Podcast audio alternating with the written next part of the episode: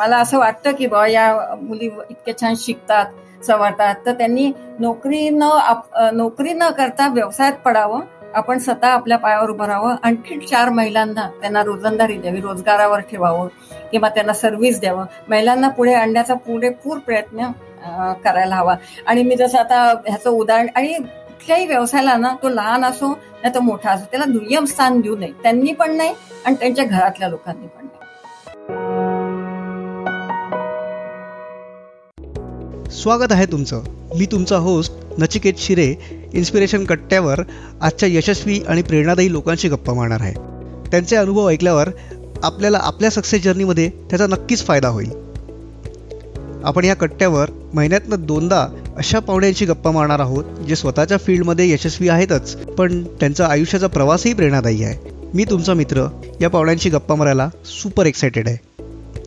Inspiration कट्टाचा हा सहावा एपिसोड आहे. मंजिरी आरडे यांच्यासोबत. मी तुमचा होस्ट नचिकेत शिरे तुमचं स्वागत करतो. एखादा व्यवसाय करायचा म्हटलं की काही गोष्टींची आवश्यकता असते. एखादा युनिक प्रोडक्ट हवं सगळ्या गोष्टींची इत्तंभूत माहिती हवी भांडवल हवं बाजारपेठ हवी व्यावसायिक प्रशिक्षण हवं आणि घरात व्यवसायाला पूरक वातावरण हवं. या सगळ्या किंवा यापैकी एक तरी गोष्ट व्यवसाय सुरू करायला लागते. पण मंजिरी आर्ड्यांकडे यापैकी एकही गोष्ट नव्हती. तरी त्यांनी व्यवसाय करायचा विचार केला.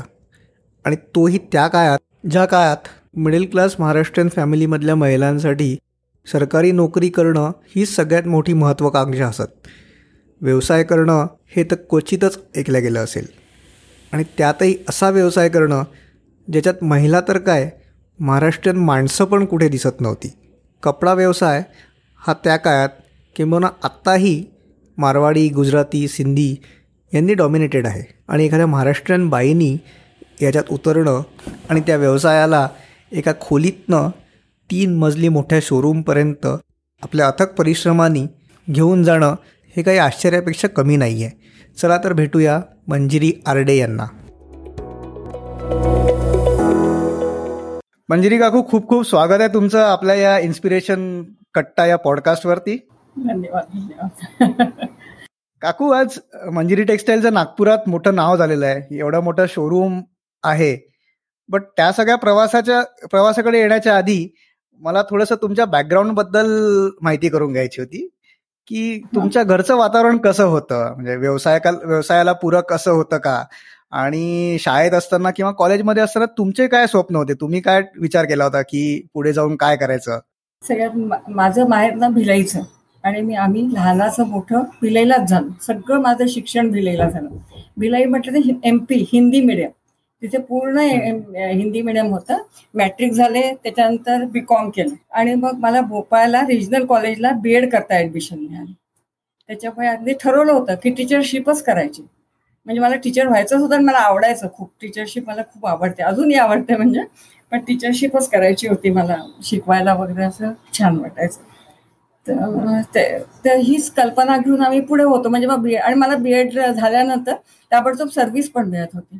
नवीन फॅकल्टी उघडली होती. नववी पासून कॉमर्स नवीन फॅकल्टी सुरू झाली होती. त्याच्यामुळे माझी सर्व्हिस ठेवलेलीच होती तिथे. पण लग्न झालं आणि नागपूरला आलो ना. आणि मग नागपूरला आलो. नागपूरला आल्यानंतर लग्न झालं आणि नागपूरला आल्यामुळे मग हिंदी मिडियममध्ये शिक्षण असल्यामुळे ते लक्षात आलं की आता आपल्याला काही इथे स्कोप नाही. एक तर मराठी पाहिजे नाही तर इंग्लिश चांगलं दोन्ही पण नव्हतं. आणि काहीतरी करायचं होतं. अगदीच रिकामं बसणं काही घरी रिकामं बसून जायचं. मिस्टरांचे पंधरा पंधरा दिवस टूर असायचे त्याच्यामुळे खूपच बोर व्हायचं. मग आता काहीतरी करायचं बुवा. असं म्हणून पुढची वाटचाल सुरू करावी वाटली.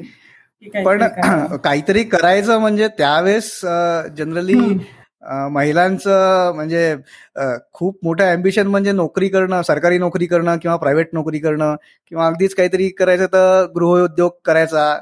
खूप कोणी शिकलेलं असेल तर ट्युशन क्लासेस वगैरे घ्यायचे. इथपर्यंत होतं. पण व्यवसाय करणं वगैरे हे फारच क्वचित कोणाकडनं ऐकलेलं होतं. तर तो व्यवसाय करायचा असं तुम्ही का बरं ठरवलं? किंवा तुम्ही जसं म्हटलं टीचरशिपची तुम्हाला आवड होती तुम्ही ट्युशन क्लासेस किंवा असं तुम्हाला तो विचार नाही तर व्यवसाय करायचा कुठला तरी हा विचार कसा काय आला तुमच्या मनात? तर ट्युशन क्लासेस करायचं म्हणजे मग मला परत तो मीडियमचा प्रॉब्लेम आला होता. मराठी किंवा इंग्लिश मिडियम हे मला जमणार नव्हतं. त्याच्यामुळे ट्युशनचं तर काही शक्यच नव्हती मला ट्युशन करणं. आणि घरी सासूबाई सर्व्हिस करायच्या. तर त्या पण घरात. नसायच्या ना. तर घरी थांबणं आवश्यक होतं. आणि ह्यांचा पंधरा दिवस टूर मग घर सांभाळून सगळं करायचं म्हणजे असं काहीतरी वेगळं काहीतरी करावं असं रिकामं तर बसायचंच नव्हतं. नाही तर सरळ मी सामाजिक कार्यामध्ये स्वतःला वाहून घेणार होते. कारण माझं हे राष्ट्रसेविका समितीचे पण तीन वर्ष झालेले आहे.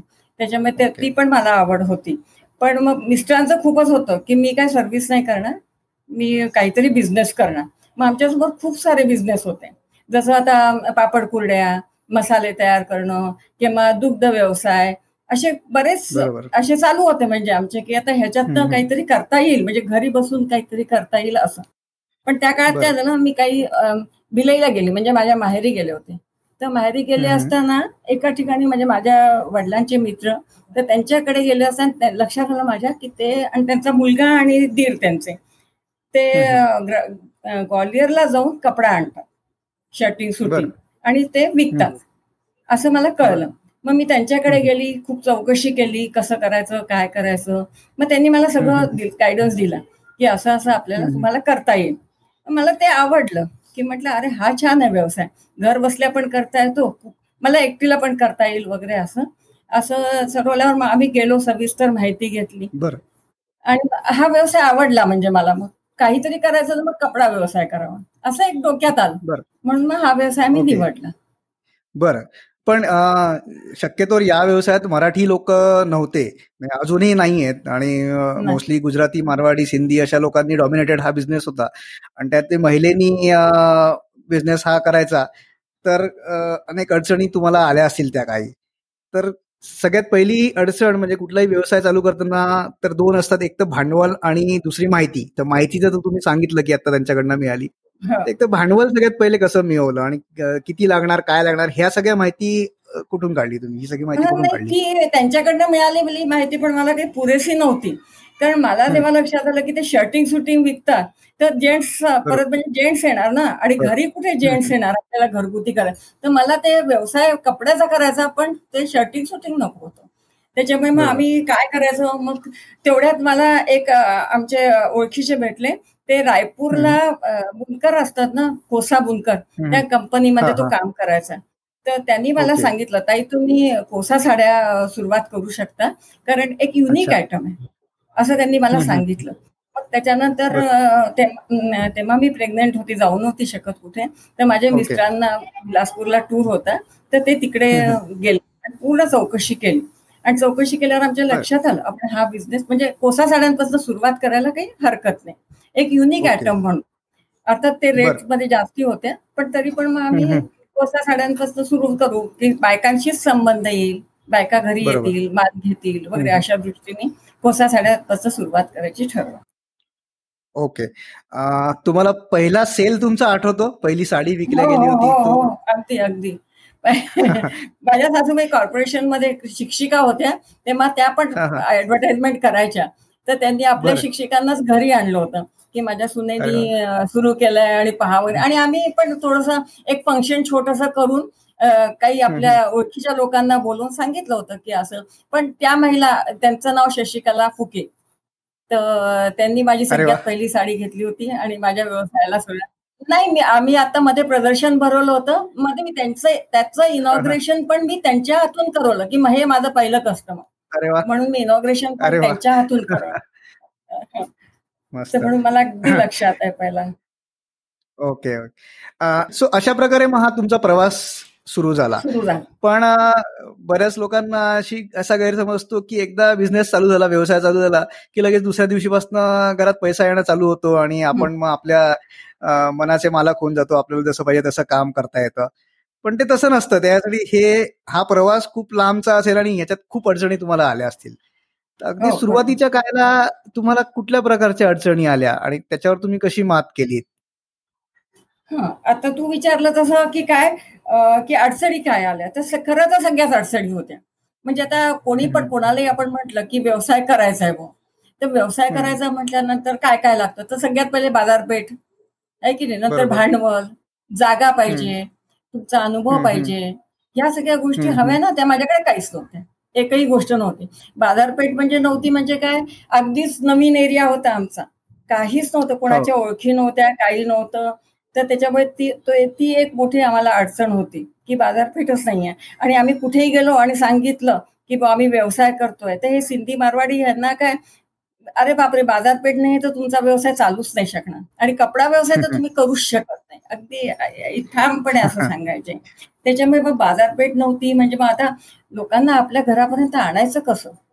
नाही का? आता माल विकायचा हो. म्हणजे लोकांनी आलं पाहिजे ना घरी.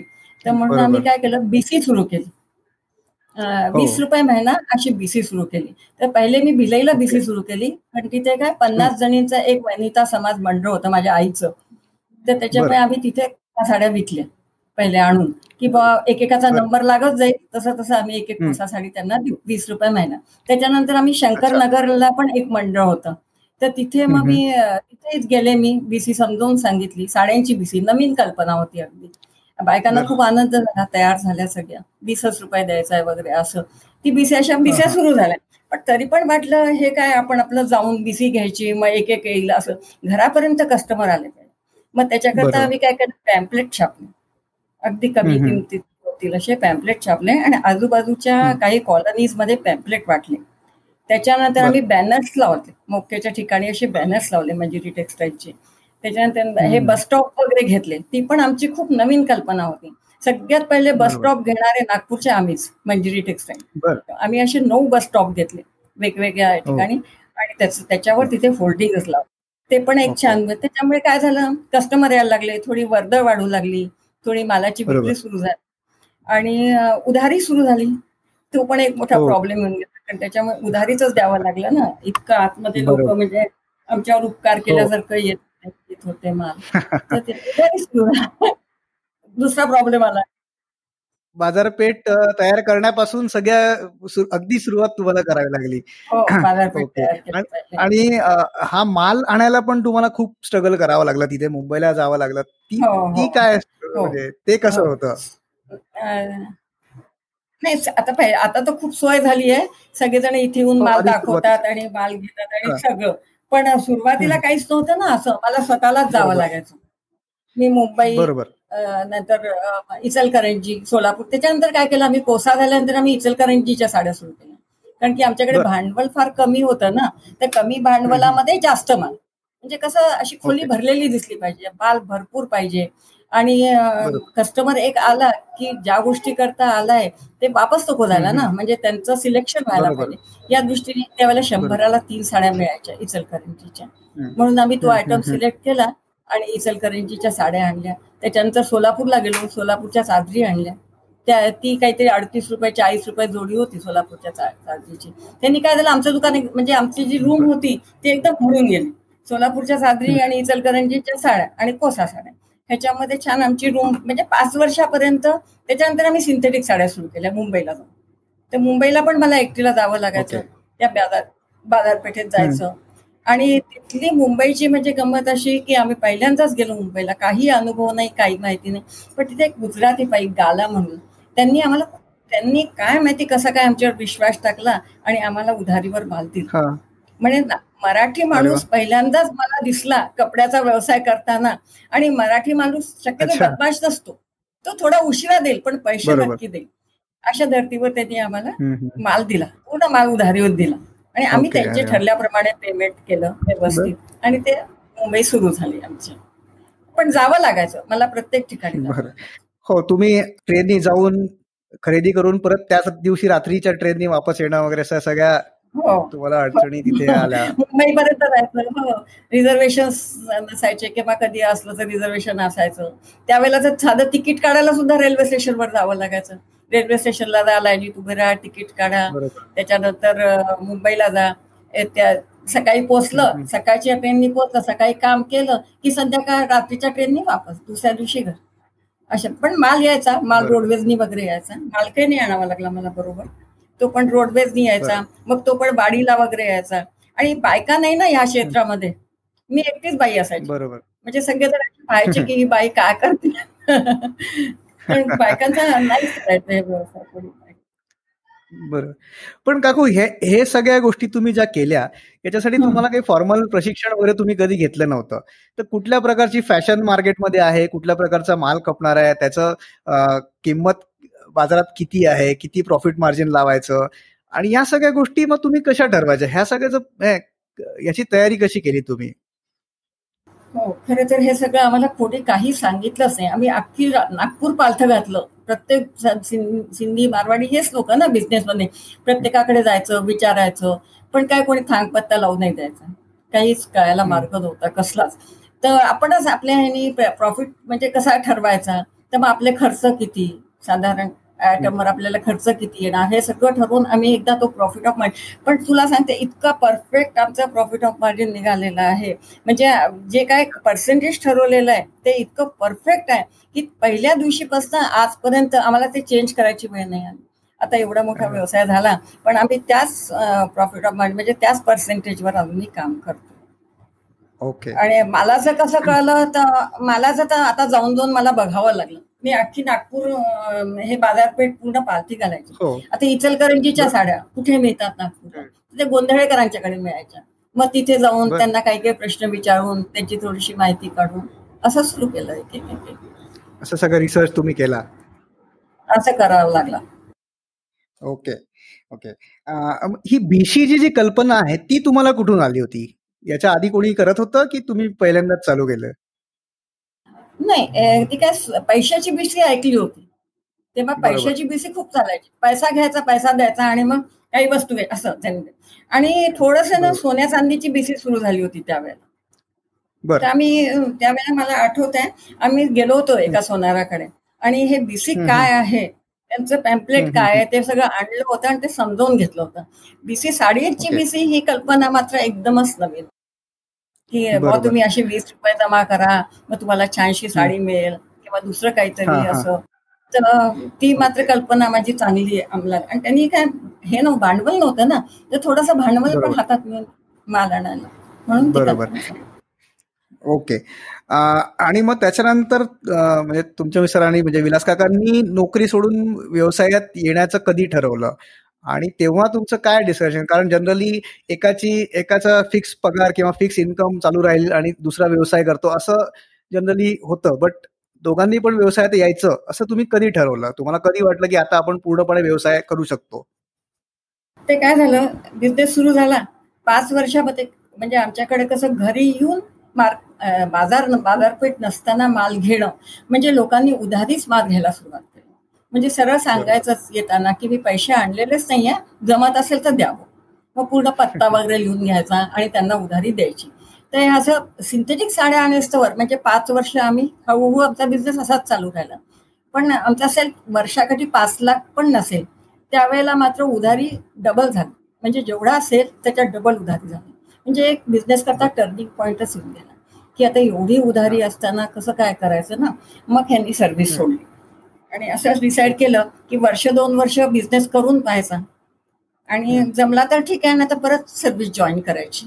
कारण ते ह्याच्यातच होते ना फार्मास्युटिकल कंपनीत होते. तर त्यांचं म्हणणं की मला मिळून जाईल आणि सासूबाई सर्व्हिसमध्ये होत्या ना तर त्यांचा पगार यायचा. पण मात्र आम्ही या बिझनेस मात्र मात्र बारा वर्षापर्यंत एकही नवीन पैसा स्वतःच्या काही हौशी मौजी करता वगैरे असा काढला नाही. तो बिझनेसचा बिझनेसमध्येच राहू झाला. त्याच्यामुळे मग पैसा वाढत गेला बिझनेसचा तुम्ही जसं म्हटलं की उधारी खूप वाढली होती आणि मी असं ऐकलंय की तुम असं वाचलं पण आहे की उधारी इतकी झाली होती की तुमच्या मनात विचार पण आला होता की बिझनेस बंद करावा का वगैरे? तर हो. त्या हो टर्निंग पॉईंट तुम्ही आता बोललात तसं. तर त्या पिरियडमध्ये तुम्ही स्वतःला काय सांगितलं? म्हणजे तिथून बिझनेस बंद न करता पुढे वाटचाल करण्यासाठी एक हिंमत लागते किंवा एक वेगळ्या प्रकारचं माइंडसेट लागतं. तर ते तुम्ही नक्की स्वतःला स्वतःशी काय बोललात किंवा तुम्ही काय डिस्कशन केलं होतं? नाही खरं तर सर्व जेव्हा बिझनेस सुरू केला ना तेव्हाच मनाशी ठरवलं होतं की पाऊल मागे घ्यायचं नाही. हे खूप माझं म्हणजे मनापासून मला वाटायचं की नाही मी एवढं वाढवते तर पाऊल मागे नाही घ्यायचं.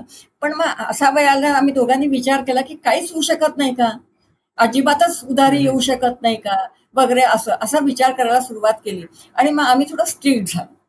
की जसं पहिले बा तुम्ही फिफ्टी पर्सेंट तरी मला कॅश द्या नंतरच मी माल देईन. त्याला पहिले जितके तुमचे आहे तेवढे तरी पूर्ण कंप्लीट करा नंतरच नवीन माल उचला. असं म्हणजे कस्टमरला न दुखवता हळूहळू हळूहळू करून आम्ही उधारी कमी करत आहोत. की कस्टमरही दुखवल्या नाही केले पाहिजे आणि उधारी पण कमी झाली पाहिजे. असं हळूहळू करत आलो.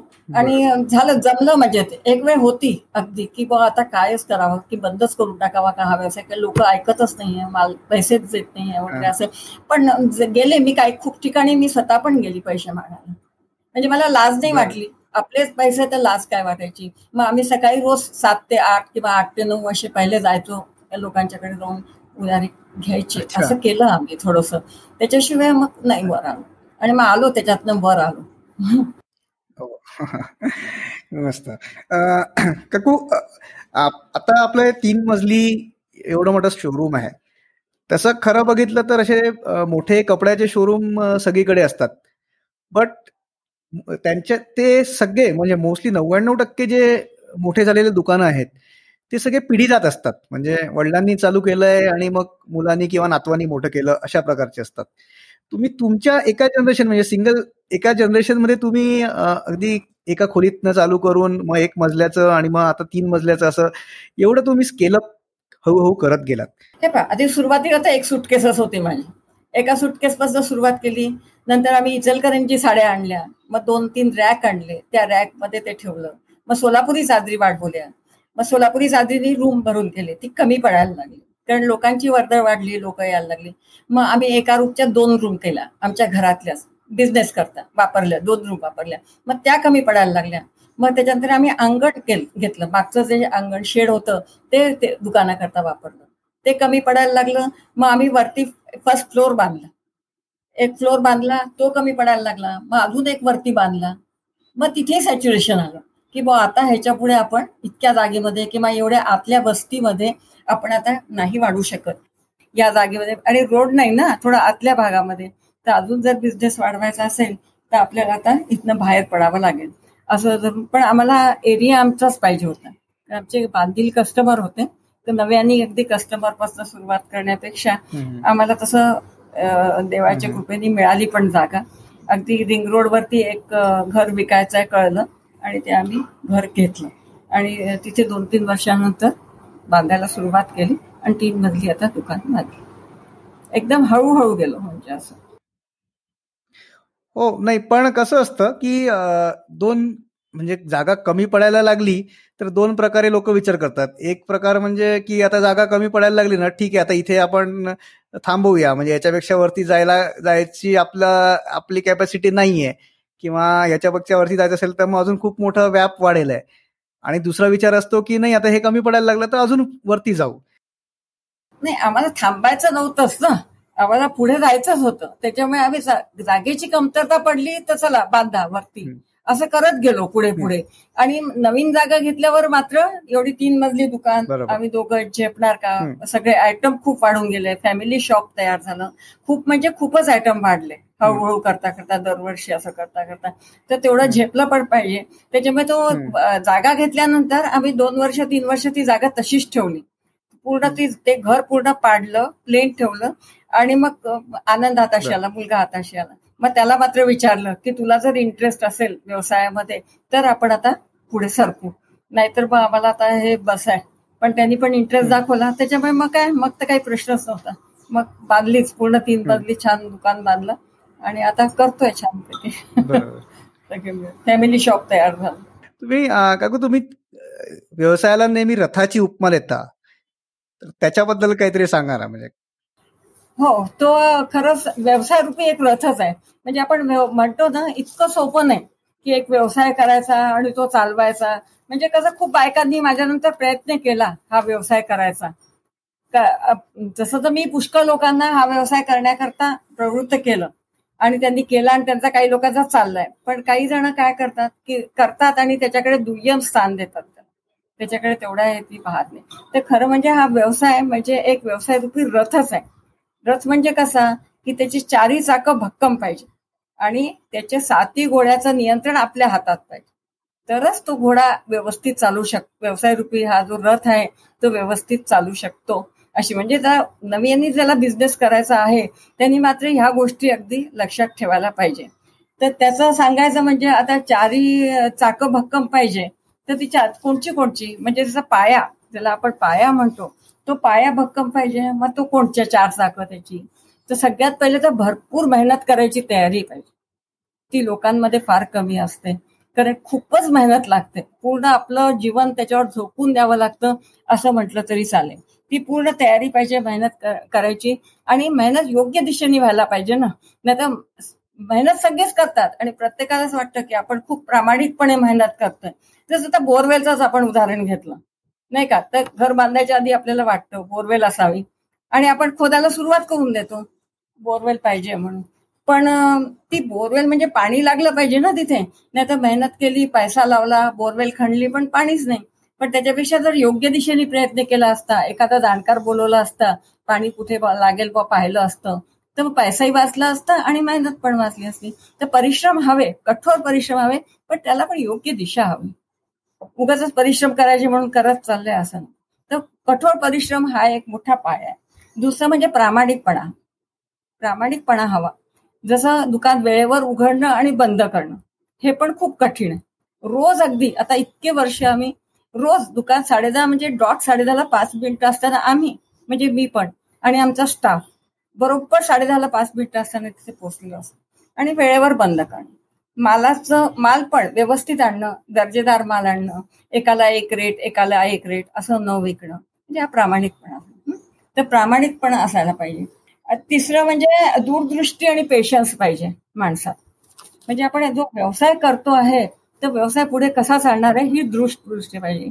त्या व्यवसायामध्ये काय काय प्रॉब्लेम्स येऊ शकतात आणि त्यावर आपण कशी मात करू शकतो. ह्याचं जर आपले पहिलेच दूरदृष्टीतून जर आपण हे केलं तर ते सगळे प्रॉब्लेम्स जे येणार आहेत ना त्या प्रॉब्लेम्सवर आपण आधीच विचार ठेवता येतो आपल्याला म्हणजे. आणि मग ते प्रॉब्लेम प्रॉब्लेम वाटतच नाही म्हणून दूरदृष्टी पाहिजे. त्याने मग आपला पेशन्स संपत नाही. चौथं म्हणजे निर्णय शक्ती. निर्णय शक्ती पण खूप महत्वाची की योग्य वेळी योग्य निर्णय घेता आला पाहिजे.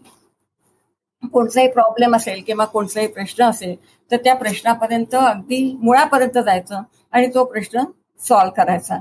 त्याच्या त्या प्रश्नाचा व्यवस्थित निर्णय द्यायचा आणि योग्य वेळी योग्य निर्णय हा देता घेता यायला पाहिजे आपल्याला. तरच आपण पुढे जाऊ शकतो. तर हे झाला पाया.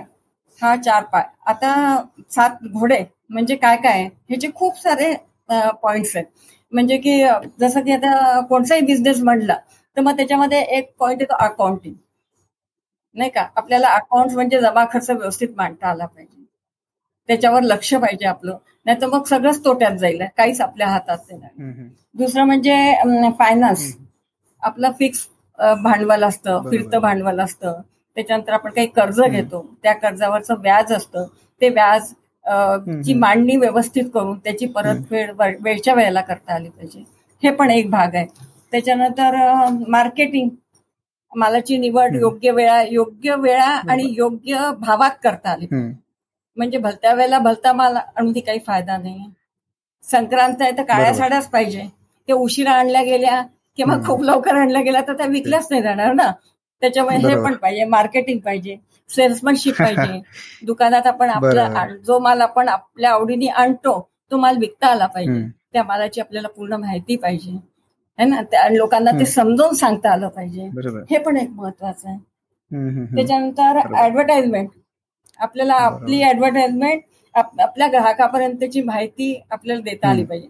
कमीत कमी शब्दामध्ये जास्तीत जास्त माहिती आपल्या दुकानाची कशी देता येईल ह्याचा पण विचार करायला आमचं स्लोगन आहे ना साखरपुडा ते बाळगण ह्याच्यामध्ये सगळं. त्याच्यामध्ये सगळं समजून जातं. ह्यांच्याकडे काय काय आहे? तर असं कमी शब्दामध्ये चांगलं पॉवरफुल असं ऍडव्हर्टाइजमेंट करता आली पाहिजे. नंतर ह्युमन रिलेशनशिप ते आपल्याला सतत हसतमुख राहायला पाहिजे. व्यापाऱ्याशी पण कस्टमरशी पण स्टाफशी पण. सतत हसतमुख असलो तर आपल्याला तो ताण नाही जाणार. आणि त्यांना पण छान वाटतं. आपण हसत असल्या हसतमुख असल्यामुळे त्यांनाही आपल्या दुकानात सतत यावं असं वाटतं. आपला म्हणजे स्वभाव तसा पाहिजे की आपण सतत हसतमुख असला पाहिजे. कस्टमर ओरिएंटेड पाहिजे. म्हणजे आपण आपल्याला आपलं दुकानच कस्टमर करताय ना तर मग कस्टमरच्या काय मागण्या आहे? त्यांची काय इच्छा आहे? त्यांना कसा पाहिजे? त्याप्रमाणे आपल्या दुकानाची मागणी व्हायला तर हे सगळ्या ज्या गोष्टी आहेत त्याला आपण सात घोडे म्हणतो त्याचा नियंत्रण बरोबर. कंट्रोल आपल्या हातात हम्म. तरच आपण पुढे जाऊ. शकू. आणि हो. आपला व्यवसाय मग वाढेलच. त्याच्यात मग न वाढण्यासारखं काही होणार नाही असं मला हो. वाटतं. अशी मी अशी कल्पना आहे माझी कथाची मग खूप छान सांगितलं काकू. आता तुम्ही मगाशी जसं म्हटलं की तुम्हाला व्यवसायाचं काहीच बॅकग्राऊंड नव्हतं. तुम्ही हे सगळं शिकलात. का चालू कर काम करता करता सगळं शिकलात. तर या सात घोड्यांपैकी आणि चार चाकांपैकी काही गोष्टी तुमच्या फार लवकर तुम्हाला आल्या असतील किंवा लवकर जमल्या असतील आणि काही गोष्टींसाठी जास्त मेहनत करावी लागली असेल. तर अशा कुठल्या गोष्टी होत्या ज्या तुम तुम्हाला म्हणजे नॅचरली जमल्या की ही तुमची जमेची बाजू होती आणि काही गोष्टींना तुम्हाला जास्त मेहनत करावी लागली? अशा कुठ जास्त मेहनत करावी लागणार कुठल्या गोष्टी? हा नाही मी तुला सांगू का? आमचं दुकान कसं अगदी छोट्यापासून सुरू झालं ना त्याच्यामुळे एकदम माझ्या अंगावर नाही पडलं. हे हळूहळू सगळ्या गोष्टी आम्ही शिकत गेलो. एक एक एक एक गोष्टी शिकत गेलो. त्याच्यामुळे मला असं काही वाटत नाही की मला जबरदस्ती शिकावं लागलं किंवा काय. मी सगळ्या गोष्टी ए टू झेड अगदी अकाउंट लिहिणं अकाउंटिंग करणं ह्या सगळ्या गोष्टी मी आपोआपच शिकत गेलो. म्हणजे त्या अंगावर पडल्याच ना तर त्या आपोआप शिकाव्याच लागल्या त्याच्यामुळे मला असं काही वाटलं नाही. पण आज असं आता मागे वळून पाहिलं की बा आपण इतका मोठा बिझनेस कसा काय करू शकलो? तेव्हा या गोष्टी. लक्षात येतात की ह्या सगळ्या गोष्टी आपल्याला हळूहळू का होईना त्या करावं. कराव्या लागल्या. आणि ह्या जर प्रत्येकाने पहिल्यापासूनच केल्या ना तर त्याला जास्ती चांगला रिस्पॉन्स काकू तुमच्या दुकान तुमच्या बिझनेस बद्दल तुमच्या दुकानाबद्दल एक अजून खूप चांगली गोष्ट अशी आहे की ती तुमच्या ह्युमन रिसोर्सेस पॉलिसीज त्या अगदी वेगळ्या आहेत बऱ्याचशा लोकांपेक्षा. एक तर तुम्ही सगळा महिला स्टाफ ठेवलेला आहे. म्हणजे त्याच्यामागे काय महिला सशक्तीकरण वगैरे असं एक कारण आहे? आणि दुसऱ्या तुम्ही बऱ्याच गोष्टी अशा करता की जसं एक आठवड्याची सुट्टी तुम्ही त्यांना वर्षातनं देता. असे काय वेगळे उपक्रम तुम्ही करता आणि त्याच्या मागचं लॉजिक काय आहे? ते सांगते मी. सुरुवातीला मी एकटीच होती ना बिझनेस करायला. मी एकटीच बिझनेस करायचं असं ठरलं होतं. सर्व्हिस त्यांनी पाच वर्षानंतर सोडली. तर भाऊ मदतीला कोणीतरी एक जण पाहिजे. तर असा विचार आला की एखादी महिलाच ठेवावी ना मदतीला की जेणेकरून ती मला मदत करू शकेल असं. मग एक महिला ठेवली एका एकाच्या दोन झाल्या दोनाच्या चार झाल्या.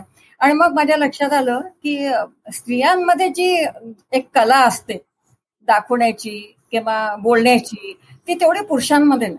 स्त्रिया जरा जास्त व्यवस्थित प्रमा- व्यवस्थित दाखवू शकतात. त्यांची सगळी कामं करण्याची भरपूर ताकद असते तयारी असते. एकदम कोणचंही काम सांगितलं तर एकदम अंगावर नाही येत. व्यवस्थित समंजसपणे त्या समजूत करू शकतात. हे असं लक्षात आलं त्याच्यामुळे खरं तर त्यावेळेला ना हा बिझनेस असा आहे कपडा व्यवसायामध्ये बायका पण कपड्याचा व्यवसाय करत नव्हत्या आणि स्टाफ पण एकाही दुकानात महिला नव्हत्या हो. गर्ल्स. सेल्स गर्ल नव्हती पूर्ण जेंट्स म्हणजे साड्या दाखवायच्या असल्या तरी जेंट्सच दाखवणार अंडर गार्मेंट दाखवायचे असले. तरी जेंट्सच दाखवणार पण म्हटलं नाही आपण महिलांनाच ठेवावं मी महिला जर काम. करू शकते तर या पण करू शकतात आणि अशा प्रकारे महिला आमच्या वाढत गेल्या. पण आम्ही नोकर आणि मालक हा भेद कधीच. नाही ठेवला. म्हणजे ज्या काम त्या करायच्या त्या काम मी पण करायचे. अगदी सुरुवातीपासून. त्याच्यामुळे आमच्यामध्ये कसा एकोपा निर्माण झाला. आता आज माझ्याकडे पस्तीस जणीचा स्टाफ आहे. पस्तीस छत्तीस. मुली आहे. पण ते कसं सगळे आम्ही एकत्र हे होऊनच काम करतो. की बुवा हा हे काम ह्यांनी नाही करायचं हे काम आम्ही नाही करायचं. असं नाहीये. आणि त्याच्यानंतर त्या स्टाफ ट्रेनिंग देतो. स्टाफला गर्ल्सला ट्रेनिंग असतं. महिन्यात एक दि- एक दिवस आम्ही सगळेजण बसतो त्यांना सेल्स. शिकवतो कसं करायचं काय करायचं. या सग- ह्या पण गोष्टी आम्ही त्यांना सांगतो. त्याच्यानंतर असं वाटतं ना की आपल्याला जावंसं वाटतं इकडे तिकडे तर त्यांनाही वाटत असेल. म्हणून मग सरळ आम्ही सव्वीस जानेवारी ते एकतीस जानेवारी पूर्णच दुकान बंद ठेवतो. की तुम्ही पण तुम्ही पण फिरायला जा आणि आम्ही जातो. टोटल पूर्ण फ्री हे तर कुठेच नाही तुम्हाला पाहायला मिळणार. टोटल आठ दिवस आम्ही सहा दिवस आम्ही दुकान. बंद ठेवतो. आणि त्यांना त्याच्याकरता बाहेर जाण्याकरता पैसा पण हो. देतो. म्हणजे त्यांचं पेमेंट तर असतंच. रेग्युलर सुट्टी असली तरी पेमेंट असतं. आणि प्लस वरती त्यांना ट्रिप करता ट्रिप अलाउन्स पण दिला जातो. आणि त्यांना आणि त्याच्याशिवाय आम्ही आणखी काही काही गोष्टी राबवतो. जसं की ग्राहक दिन. ग्राहक दिन साजरा करतो. महिला दिन साजरा. करतो. त्याच्यानंतर गुढीपाडवा साजरा करतो. अशा पण काही गोष्टी. थोडं रिलॅक्सेशन होतं. आणि आवडतं म्हणजे मुलींनाही आवडतं. मुळात मुली असल्यामुळे नटण्या तटण्याची त्यांना हो. असतेच. त्याच्यामुळे मग त्या दिवशी छान नटून नटून या छान छान वाटतं एकदम.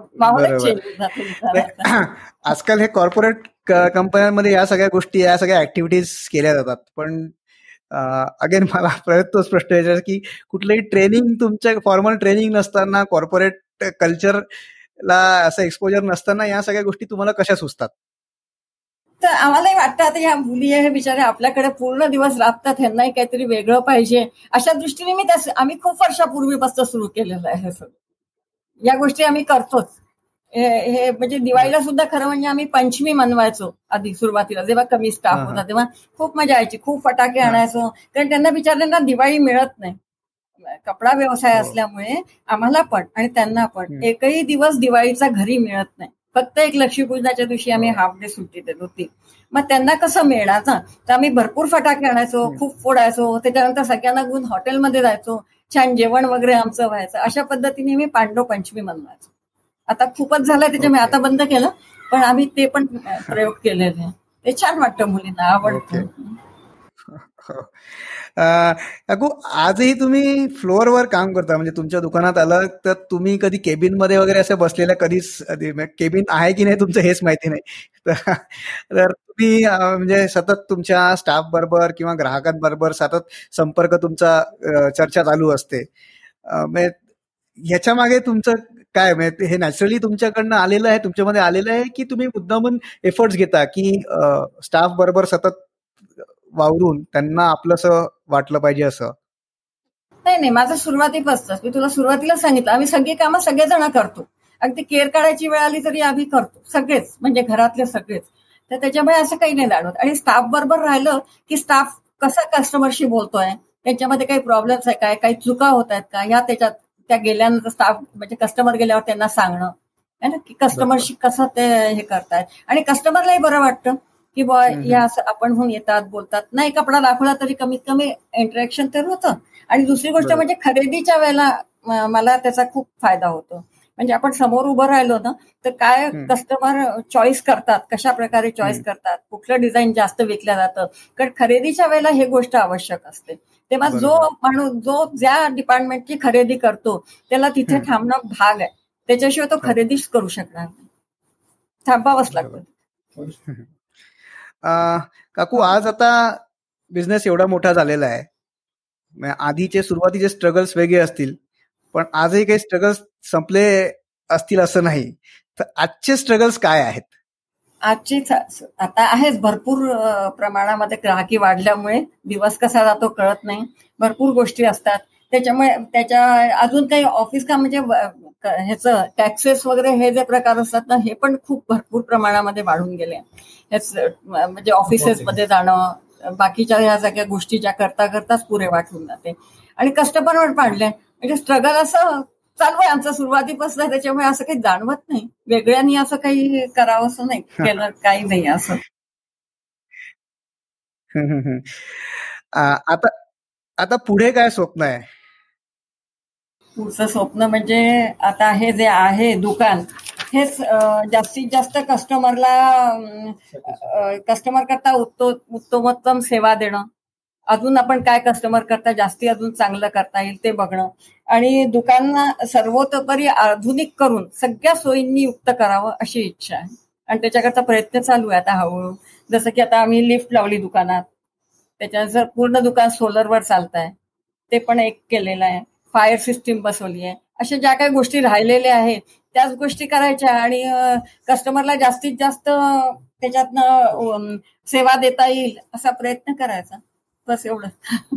ओके काकू तुम्ही जसं मगाशी म्हणालात की तुम्ही दोन तीन म्हणजे अजून दुकानं पण सुरू करायला कोणाला मदत केली तुमच्या ओळखीच्यातनं वगैरे. तर यात आता पुढे असं काही अजून प्लॅन आहे की अजून कोणाला मदत करता येईल किंवा व्यवसाय व्यावसायिक वाढले पाहिजे आणि स्पेशली महाराष्ट्रीयन व्यावसायिक या धंद्यात आता आले पाहिजे अजून. याच्यासाठी तुमचे काय प्रयत्न आहेत राहतील? हो म्हणजे माझं चालूच असतं. कोणी पण असं आलं आणि कोणी काही म्हटलं की मी हे करते. मी ते करते मी स्वेटर विणते तर मी लगेच त्यांना सांगते तुम्ही स्वेटर विणता ना तर प्रयत्न करा ना की भरपूर प्रमाणात विणा मला आणून द्या मी विकीन तुमचे स्वेटर. म्हणजे कसं आहे ती बाई आपल्या पायावर उभी राहते आणि आपल्या बरोबर आणखी चार जणांना ती आपल्या पायावर उभं करते. तसं तर मग मी माझी बहीण बहिणीने पण हा व्यवसाय सुरू केला. तिलाही सगळ्या प्रकारे मदत केली कुठून माल आणायचा काय करायचं भाऊच आहे भिलईला ती त्यांचं भिलईला युनिट आहे आणि ते पण छान चाललंय. बहिणीचं हनुमान नगरला आहे. माझी नणन त्यांनी रेडीमेड सुरू केलं होतं. सुबक म्हणून त्यांचं दुकान होतं. आपल्या इथे इथेच होतं जवळ. तर त्यांना पण म्हणजे असं केलं आणि त्या कोणी बाळंतविडा शिवताय म्हटल्यानंतर त्यांना बाळंतविडा शिवायला लावायचा. त्यांचा तो पूर्ण विकत घ्यायचा आणि तो विकायचा. रेडीमेड नऊवार. रेडीमेड नऊवार शिवून घेते. त्यांनी शिवून आणलेला माल. म्हणजे मीच सगळं प्रोव्हाइड करते त्यांना साड्या वगैरे आणि त्याचं शिवून द्या म्हणून सांगते. असं करून जितक्या बायकांना ह्याच्यामध्ये आणता येईल आणि रोजगार त्यांनाही मिळेल आणि त्यांनाही व्यवसाय त्यांचा एक सुरू होऊन जाईल अशा प्रकारे. असा प्रयत्न माझा चालू असतो. म्हणजे मग ते कोणी पण असे ना माझ्या सान्निध्यात कोणी आलं आणि म्हटलं की माझी अशी इच्छा आहे बा करायची. मग तुम्हाला काय येतं? तुम्ही काय करू शकता? मग तुम्ही मोठ्या प्रमाणात करू शकता का? असं विचारून त्यांना सांगत असते की तुम्ही करा चालू. आणि चालू केल्याने अजून चार लोकांना मिळतो ना तेवढं. त्याही अजून चार मुली ठेवतात ना. असा रोजगार वाढत जातो. आणि माझं म्हणणं ना पुरुषांपेक्षा महिलेला जर रोजगार मिळाला तर ना एक घर उभं राहत. बरोबर. चांगल्या पद्धतीने आपल्या मुलांना शिकवते. चांगल्या पद्धतीने आपलं घर आता मी माझ्याकडेच पस्तीस मुली पाहते ना तर या मुली काही काही मुली तर माझ्या आता इतक्या जुन्या आहे की त्यांची मुलं इंजिनियर झाली. मला खूप आनंद आहे त्याचा. हो. दोघा दोन मुली अशा आहेत की ज्याची एक मुलगी इंजिनियर झाली ती पुण्याला आहे. सर्व्हिस करायला लागली तिला. इन्फोसिसमध्ये सर्व्हिस लागली आणि दुसरी मुलगी आहे तिचा मुलगा आणि मुलगी दोघं पण इंजिनियर तिने म्हणजे स्वबळावर तिने स्वतःच्या बळावर मंजिरी टेक्सटाईल मध्ये काम करून आपल्या मुलांना वाढवलं आणि तिने आपल्या मुलांना इथपर्यंत पोहोचलं म्हणजे एका परिवारात भलंच झालं. असे असे छान पस्तीस ज्या माझ्याकडे मुली आहेत त्यांना पण मी सांगत राहते. की व्यवस्थित बागा व्यवस्थित राहा मुलांचं चांगलं करा. त्याच्याने एक एक परिवार असा पुढे येत चाललाय. हे पण त्याच्यामध्ये एक उद्देश आहे की बायकांना काम देण्याच्या मागे हा पण एक उद्देश आहे की नाही या बायकांना जर कामं मिळाली आणि त्या आपल्या पायावर उभा तर आपला परिवार त्या व्यवस्थित चालू शकतो. ओके. काकू आता हे जे जगात आता सध्या वातावरण चालू आहे कोविडमुळे सगळं लॉकडाऊन वगैरे झालं बंद होते. तीन ऑलमोस्ट अडीच तीन महिने सगळ्यांचे धंदे बंद होते दुकानं बंद होते. आता तुमचा बिझनेस तुमचा व्यवसाय एका लेवलपर्यंत आलाय की त्या त्याच्यामुळे ऑफकोर्स फरक पडला असेल पण एवढा फरक नाही पडला. पण अनेक नवीन व्यापारी असतील नवीन जे लोक असतील त्यांना या लॉकडाऊनमुळे खूप मार बसला असेल. खूप ते नैराश्य आले असेल. आता काय करायचं असं सगळ्यांचा विचार झाला असेल. तर अशा नैराश्यात गेलेल्या नवीन व्यावसायिकांना तुमचा काय सल्ला राहील? नैराश्यात जायला नको कारण की काय हे तात्पुरतं आहे ना. कपडा हात लागणारच आहे. आज नाही पण उद्या लागणारच आहे. त्याच्यामध्ये निराशा निराशा यायला नको मनात म्हणजे माझं असं म्हणणं आहे. की आपण पुढे पूर्ण कॉन्फिडन्सनी उभं राहायला पाहिजे आणि पुढे पूर्ण व्यवस्थितच सुरू होईल. अशी दृष्टी ठेवून जर त्याच्याकडे पाहिलं तर होईल ते सगळं व्यवस्थित. दोन अडीच महिन्याने फक्त भारतात नाही ना जगभर आहे. आपण फक्त भारतात असं होत आहे वगैरे असाही काही प्रश्न नाही आहे त्याच्यामुळे असं काही खूप निराशा याचं काही कारण नाही आहे बिझनेसमध्ये बिझनेस वाढणारच आहे. या सगळ्या गोष्टी फक्त काय एक सहा महिन्याकरता थांबल्या. पण ह्या सगळ्या गोष्टी लागणार लग्न ही होणारच आहे. पहिले पाचशे लोकांमध्ये व्हायची आता पन्नास लोकांमध्ये होणार आहे. पण काही तर काही लोक घेतील करतील तेवढा नाही राहणार बिझनेस पण अगदी झिरो पण नाही येणार. काहीतरी चालू राहीलच. उलाढाल होईलच लोकांची. तुम्हाला काही सांगायचंय? नवीन स्पेशली नवीन व्यवसायात येऊ इच्छिणाऱ्या महिलांसाठी महिलांना तुम्हाला काही निरोप द्यायचा आहे हो मला असं वाटतं की बा या मुली इतक्या छान शिकतात सवरतात तर त्यांनी नोकरी न नोकरी न करता व्यवसायात पडावं आपण स्वतः आपल्या पायावर उभं राहावं आणखी चार महिलांना त्यांच्या पायावर उभं राहण्याकरता प्रयत्न प्रयत्नशील राहावं आणि प्रयत्न करावा त्यांना रोजंदारी द्यावी रोजगारावर ठेवावं किंवा त्यांना सर्व्हिस द्यावं. महिलांना पुढे आणण्याचा पुरेपूर प्रयत्न करायला हवा. आणि मी जसं आता ह्याचं उदाहरण आणि कुठल्याही व्यवसायाला ना तो लहान असो नाही तर मोठा असो त्याला दुय्यम स्थान देऊ नये. त्यांनी पण नाही आणि त्यांच्या घरातल्या लोकांनी पण नाही. त्याला दुय्यम स्थान जर दिल्या गेलं की ठीक आहे ना करते आहे काय ठीक आहे. जेव्हा वेळ असेल तेव्हा पाहिजे तेव्हा बंद केलं पाहिजे तेव्हा उघडलं असं अजिबात करू त्यांनी मग तोटाच होणार आहे जसं मी सांगितलं आता की रथाचे चार चाकं आणि सात घोडे भक्कम पाहिजे तसं त्यांनी आपल्या स्वतःला बनवलं पाहिजे सुरुवातीला. आणि हे सगळं केल्यानंतर मग त्या कुठल्याही बिझनेसचा विचार करा. कोणताच बिझनेस असा छोटा मोठा असं काही नसतं. सगळे बिझनेस सारखे आहे आणि त्याच्यामध्ये काही लाज वगैरे बाळगण्याची काही गरज नसते. सगळे बिझनेस चांगले. कोणतं अगदी चहाची टपरी लावली तरी मी म्हणते की त्याच्यातनं छानच आहे ते. ते वाढतं ना हळूहळू. आणि वाढवावं ना हळू बरोबर. तर असं लाज नाही बाळगू आणि दुय्यम स्थान नाही देऊ कोणत्याच बरोबर. काकू एक आता मी काही दोन तीन प्रश्न विचारणार आहे. त्याच्या अगदी एका वाक्यात उत्तरं द्यायची आहेत. एक तत्व जे तुम्ही व्यवसायात पाहिलेलं आहे आणि त्याच्याशी कधीच तडजोड केली नाही किंवा करणार पण नाही. ते म्हणजे वेळेवर दुकान उघडणं बंद करणं आणि no bargaining fix rate okay तुमच्या दैनंदिन आयुष्यातली एक सवय ज्याच्यामुळे तुम्हाला असं वाटतं की तुम्ही एवढं मोठा सक्सेस अचीव्ह करू शकले? कठीण परिश्रम. ओके हे तुम्ही आज करताय सगळं. वयाच्या या टप्प्यात पण स्वतः फ्लोअरवर उभं राहून काम करणं एवढं मेहनत करणं सुट्टी न घेणं ह्या सगळ्यासाठी इन्स्पिरेशन कुठून मिळतं? काही मला सुचतच नाही म्हणजे घरी राहणं. इन्स्पिरेशन म्हणजे साडे दहा वाजले की मला घरी सुचतच नाही. मी दुकानात जातेच. मला ते जमतच नाही की घरी राहणं काही काम नसताना. काम असेल तर ठीक आहे पण मला ते असं ह्याच्यासारखं होतं की नाही मग दुकानात जायलाच पाहिजे. काही असं. ओके. मला हे सवयच झालेली आहे. खूपच. आवडतं. मनापासून आवडतं. शेवटचा हायपोथेटिकल प्रश्न विचारतोय. त्यानंतर आपण थांबूया. की समजा तुम्हाला दूरदर्शनवर रात्री आठ वाजता बोलवलं आणि भाईओ और बहनो आणि त्याच्या पुढे एक आपल्या एकशे तीस कोटी देशवासियांना काहीतरी पॉझिटिव्ह मेसेज द्यायचा आहे तर तुम्ही काय सांगाल?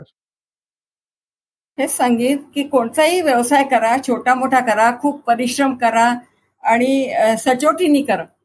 व्यवसाय करणं कोणताही व्यवसाय करणं काही आणि कोणी पण कोणता छोटा व्यवसाय त्याला पैसा जागा हे काही लागत नाही हे तर मी तुम्हाला सांगितलेलंच आहे की कशाची काही गरज नसते. फक्त मनाचा एक निर्धार पाहिजे बस. मनाचा निर्धार करा आणि काहीतरी कामाला लागा. नुसते रिकामे नका बस. स्वतःची उन्नती देशाची उन्नती. बरोबर. यांनीच होईल. काकू तुम्ही इकडे आलात आणि आमच्याशी गप्पा मारल्यात. खूप खूप बरं वाटलं आणि खूप नवीन व्यावसायिकांना आणि माझ्या मला पण खूप याच्यातनं प्रेरणा मिळेल असं नक्कीच वाटतंय. आणि तुम्ही आलात त्याच्याबद्दल तुमचे खूप खूप धन्यवाद. तुला पण नमस्कार आणि खूप इथे आपण गप्पा मारायला बोलवल्याबद्दल पण धन्यवाद. की चला काहीतरी म्हणजे खूप जुन्या आठवणी एकदम ताज्या झाल्या माझ्याकडे.